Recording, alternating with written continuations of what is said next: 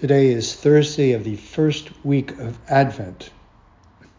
I have to say, these readings today speak in a language that does more to confront than to console. On that day, they will sing this song in the land of Judah.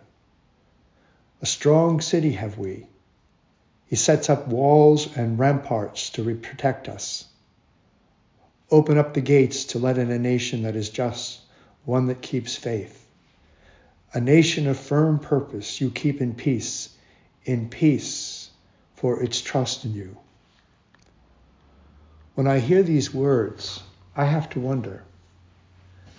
This is a psalm from what is called the Isaiah Apocalypse, looking ahead to the final manifestation of God's justice on that day.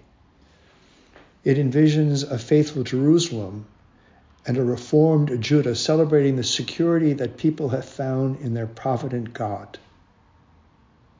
Can I easily apply to our own nation the words, a nation that is just, one that keeps faith, or a nation of firm purpose for its trust in you, Lord? I'm not so sure. I see us trusting much more in our ability to secure ourselves not that we shouldn't be vigilant and establish smart and consistent policies and measures to defend ourselves against terrorism. But when I hear Isaiah's words, I have to admit that the language and activity of our culture focuses more on the fear of other human beings than on the fear of God. Real trust in God, the way our Jewish, Christian, and Muslim traditions speak of this, would not have us isolating ourselves from nuclear treaties and greater concern about the environment. Real trust in God would not see us dismantling human rights at home in the name of defending them. Isaiah's description of a nation of firm purpose does not, I submit, refer to a purpose that allows preoccupations with self defense to overshadow the demands of justice at home and abroad. Trust in the Lord forever, Isaiah continues. For the Lord is an eternal rock. He humbles those in high places, and the lofty city he brings down. He tumbles it to the ground, levels it with dust. It is trampled underfoot by the needy, by the footsteps of the poor.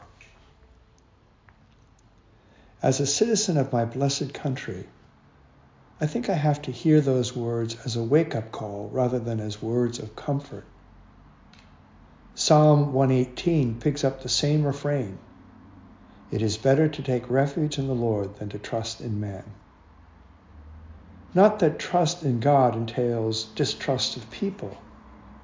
Rather, it is only in putting my primary trust in God that I am enabled to risk reaching out in trust to other human beings, especially distant human beings that I haven't met yet.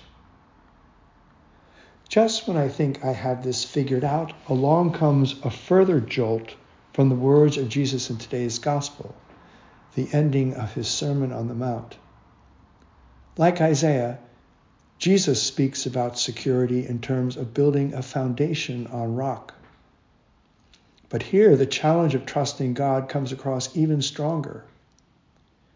In the context of the Sermon on the Mount, building on rock stands for doing what Jesus says. And what he says earlier in this speech is reconcile, solve your problems nonviolently, and love your enemy. That sounds like a very different road to security than we are taking as we try to be a nation of firm purpose. Maybe as Christian citizens of this nation, we have something to say to our people.